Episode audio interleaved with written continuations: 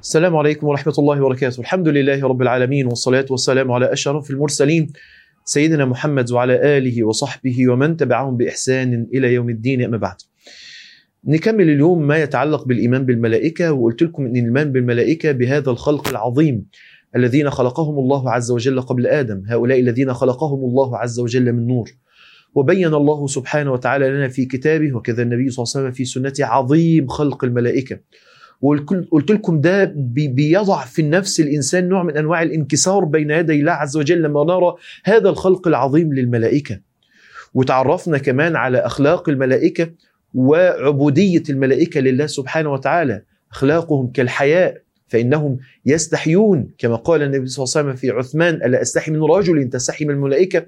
واتكلمنا عن تسبيحهم لله وسجودهم وركوعهم وخشيتهم من الله سبحانه وتعالى.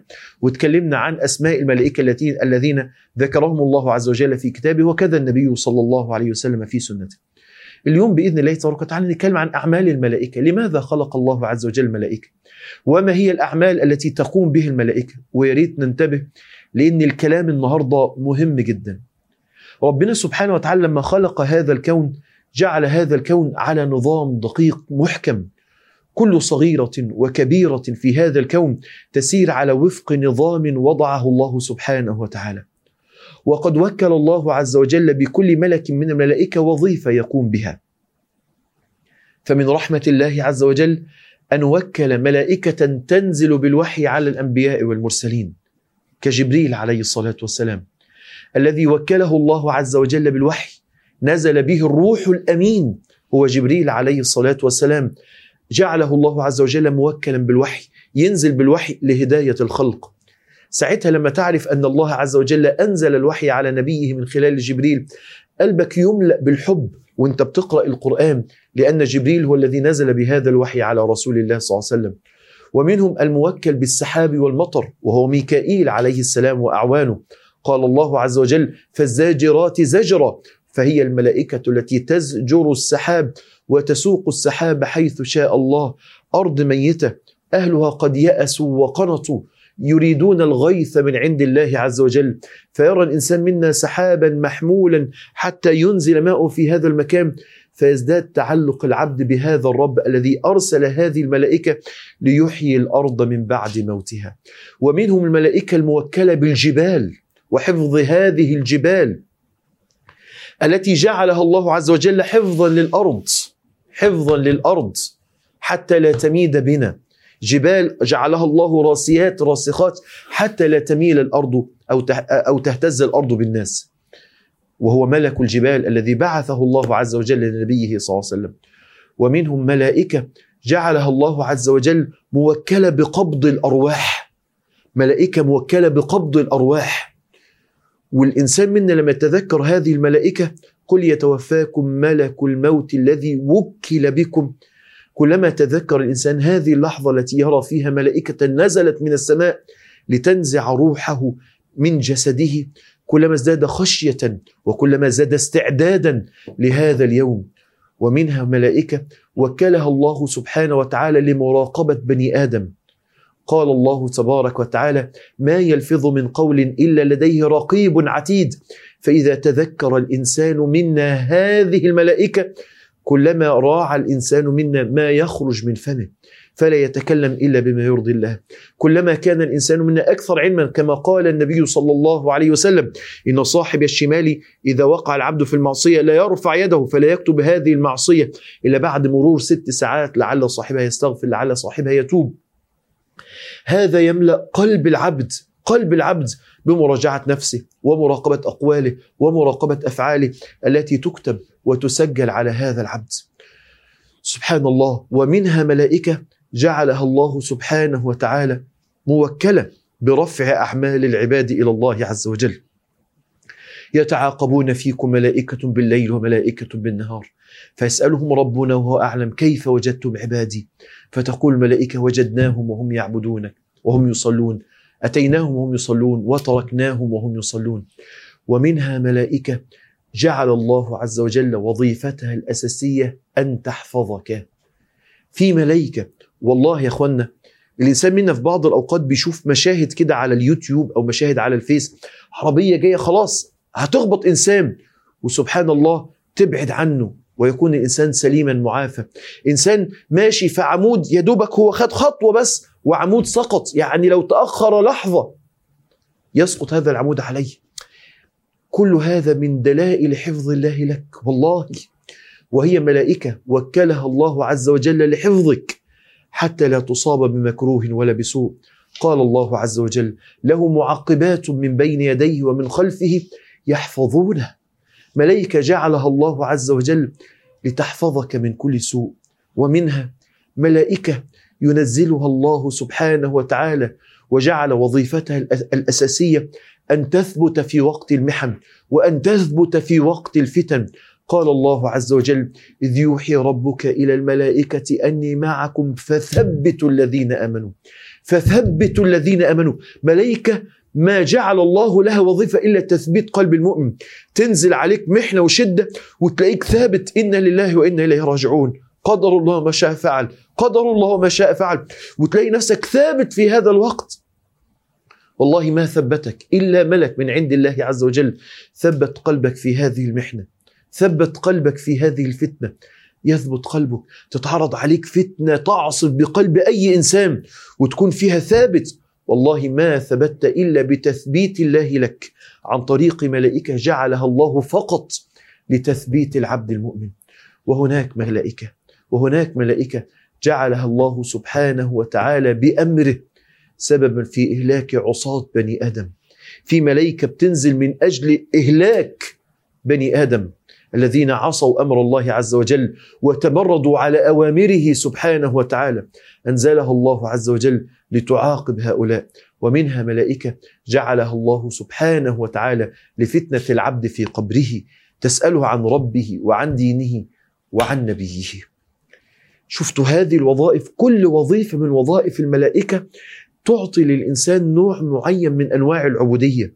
فمن علم أن له ملائكة تحفظه سبحان الله راقب عمله وراقب قوله وراقب فعله. ملائكة تانية بعثها الله عز وجل لسوق الخير إلى العباد يشكر ربه على هذا الخير. ملائكة تحفظ العباد فيحفظ هذا العبد ربه احفظ الله يحفظك. إلى آخر هذه الأمور. هل الملائكة كلها على درجة واحدة؟ إذا كانت ملائكة كلها مفطورة على العبادة ومفطورة على الطاعة هل الملائكة هل الملائكة كلها على درجة واحدة؟ لا. الملائكة درجاتهم درجات مختلفة. كما أن الأنبياء درجات وكما أن البشر درجات. قال الله سبحانه وتعالى في شأن الملائكة وما منا إلا له مقام معلوم. فأفضل الملائكة جبريل وأفضلهم من شهد بدرا مع رسول الله صلى الله عليه وسلم. قال النبي صلى الله عليه وسلم لما قال له جبريل ما تعدون من شهد بدرا فيكم؟ قال قلت خيارنا. فقال جبريل وكذلك من شهد بدرا من الملائكة. إذا الملائكة درجات الملائكة درجات. وده يطرح علينا سؤال أيهما أفضل الملائكة أم البشر؟ الملائكة أم صالح البشر؟ الملائكة الذين فطروا على طاعة الله وعبادته ولا صالح البشر هم أفضل؟ فبعض العلماء قال الأفضل هم الملائكة طبعا لأن الله عز وجل قال لا يعصون ب... لا يعصون الله ما أمرهم. وحتى الإنسان وإن كان صالحا فهو مجبول على ال... إنه يقع في معصية. كل بني آدم خطاء. فبعضهم قال لا الملائكة أفضل. وفريق من أهل العلم قال لا. ده صالح البشر أفضل. لأن الملائكة لما عبدت ربنا عبدت ربنا بالفطرة التي فطرت عليها. أما الإنسان فيحتاج لمجاهدة ويحتاج إلى مشقة حتى يعبد الله يحارب نفسه ويحارب شيطان ويحارب البيئة التي تدعوه إلى المعصية. فمما لا شك فيه أن من بذل جهدا في الطاعة أعظم عند الله عز وجل ممن جبل أو فطر على الطاعة. وفريق من أهل العلم توسط في المسألة فقال باعتبار البداية فالملائكة أفضل. في زماننا ده الملائكة أفضل. وباعتبار النهاية فصالح البشر أفضل فصالح البشر أفضل وهذه الأقوال الثلاثة التي ذكرها العلماء في هذا الأمر.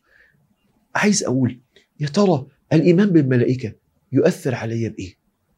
شوفوا لو عايزين نجمع آثار الإيمان بالملائكة واثر الإيمان بهذا الركن من أركان الإيمان علينا زي ما قلت لكم من أول ما بدأنا الكلام عن الملائكة إن كل جزئية وإحنا بنتكلم فيها عن الملائكة لها أثر معين على القلب.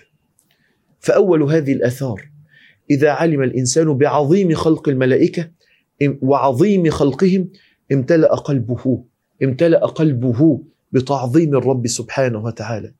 لما النبي صلى الله عليه وسلم يقول أذن لي أن أحدث عن أحد حملة العرش ما بين شحمتي أذن شحمة أذنه وعاتقه خفقان الطير 500 عام. فما بالكم بباقي حال هذا الملك. فما بالكم بحال هذا الملك بخلق هذا الملك. فإذا رأى هذه العظمة في الخلق دله هذا على عظمة الخالق سبحانه وتعالى. الأمر الثاني نوع من أنواع الطمأنينة والسكينة اللي بتنزل في قلب الإنسان لما يعلم أن الله سبحانه وتعالى وكل به ملائكة للحفظ. سبحان الله.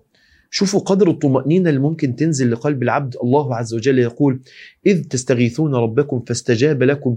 أني ممدكم بألف من الملائكة مردفين. ليه يا رب وما جعله الله إلا بشرى ولتطمئن به قلوبكم. لما يعلم الإنسان أن الله عز وجل يرسل ملائكة لتثبيت المؤمن في بلواه وفي محنته وفي شدته ويرسل ملائكة أخرى لإهلاك هذا الظالم أو لإهلاك هذا الإنسان الذي مكر به. قلب الإنسان يطمئن إن إن شاء الله الله عز وجل سيأتي لي بحقي كاملا. الإنسان منا لما يرى وده الثمرة دي الثمرة الثالثة لما يرى عبادة الملائكة التي تسبح الله بالليل والنهار لا تفتر عن ذلك لما ينظر إلى السماء بعين رسول الله فيرى أنه لا يوجد في السماء موضع شبر إلا وفيه ملك راكع أو ساجد أو قائم بين يدي الله عز وجل. الإنسان منا لما يعلم أن هذه الملائكة وهي تخشى الله سبحانه وتعالى هذه الملائكة التي مفطورة على التسبيح والتحميد ليل نهار هذا الإنسان سينطلق لسانه بذكر الله عز وجل وينطلق جسده بالعبودية لله سبحانه وتعالى. الإنسان منا لما يعلم ودي ثمرة رابعة أن هناك فتنة عظيمة سيتعرض لها وأن هناك ملائكة كما قال صلى الله عليه وسلم أسودان أزرقان سود الوجوه زرق العيون. ستسأله في قبره عن ربه وعن دينه وعن نبيه هيجتهد الإنسان في إعداد الجواب على هذا. الإنسان منا ودي الثمرة الخامسة لما يعلم أن الإنسان منا أن هناك ملائكة ستنزل من السماء حتما ولابد في لحظة من اللحظات في عمر الإنسان في آخر عمر الإنسان إما ملائكة تنزل من السماء بحنوط من الجنة وبأكفان من الجنة لتبشره برضا من الله عز وجل ورضوان. أو العكس تنزل من السماء تبشره بسخط من الله عز وجل وغضب. ودي هيكون متوقف على عمل العبد على عمل العبد طيلة حياته. هيستعد الإنسان لهذه اللحظة حتى إذا جاءته الملائكة بشرته برضا الله عز وجل ورضوان. الإنسان منا لما يعلم دائما أن هذه الملائكة أن هذه الملائكة تصعد بعملي إلى الله سبحانه وتعالى. أنا ههتم إن تكون أعمالي صالحة علشان لما ربنا سبحانه وتعالى يسأل الملائكة عن عملي أقول أنا أنا لي عمل صالح. الإنسان منا لما يعلم إن الملائكة حياتها كلها منظمة كل ملك له عمل معين كل ملك له وظيفة محددة. يرى صفوف الملائكة كيف هي منظمة. يعلم أن الملائكة حياتها كلها مبنية على نظام. ما هو ده يؤثر علي في حياتي. يؤثر علي في عملي. الإنسان منا لما يعلم أن الله أنزل ملائكة بالوحي وأنزل ملائكة بالحفظ وأنزل ملائكة بالتثبيت وأنزل أنزل ملائكة لنصرة المظلوم وأنزل ملائكة لحماية الإنسان. أنت قلبك مش هيحب ربنا قلبك مش هيتعلق بالله سبحانه وتعالى. ودي ثمرة من ثمرات الإيمان بالملائكة. وكلما ازداد الإنسان منا معرفة بالملائكة وبأحوالهم كلما تغيرت حياة الإنسان تماما بسبب الإيمان بهذا الركن الأصيل من أركان الإيمان. هذا وصلى الله على نبينا محمد وعلى آله وصحبه وسلم.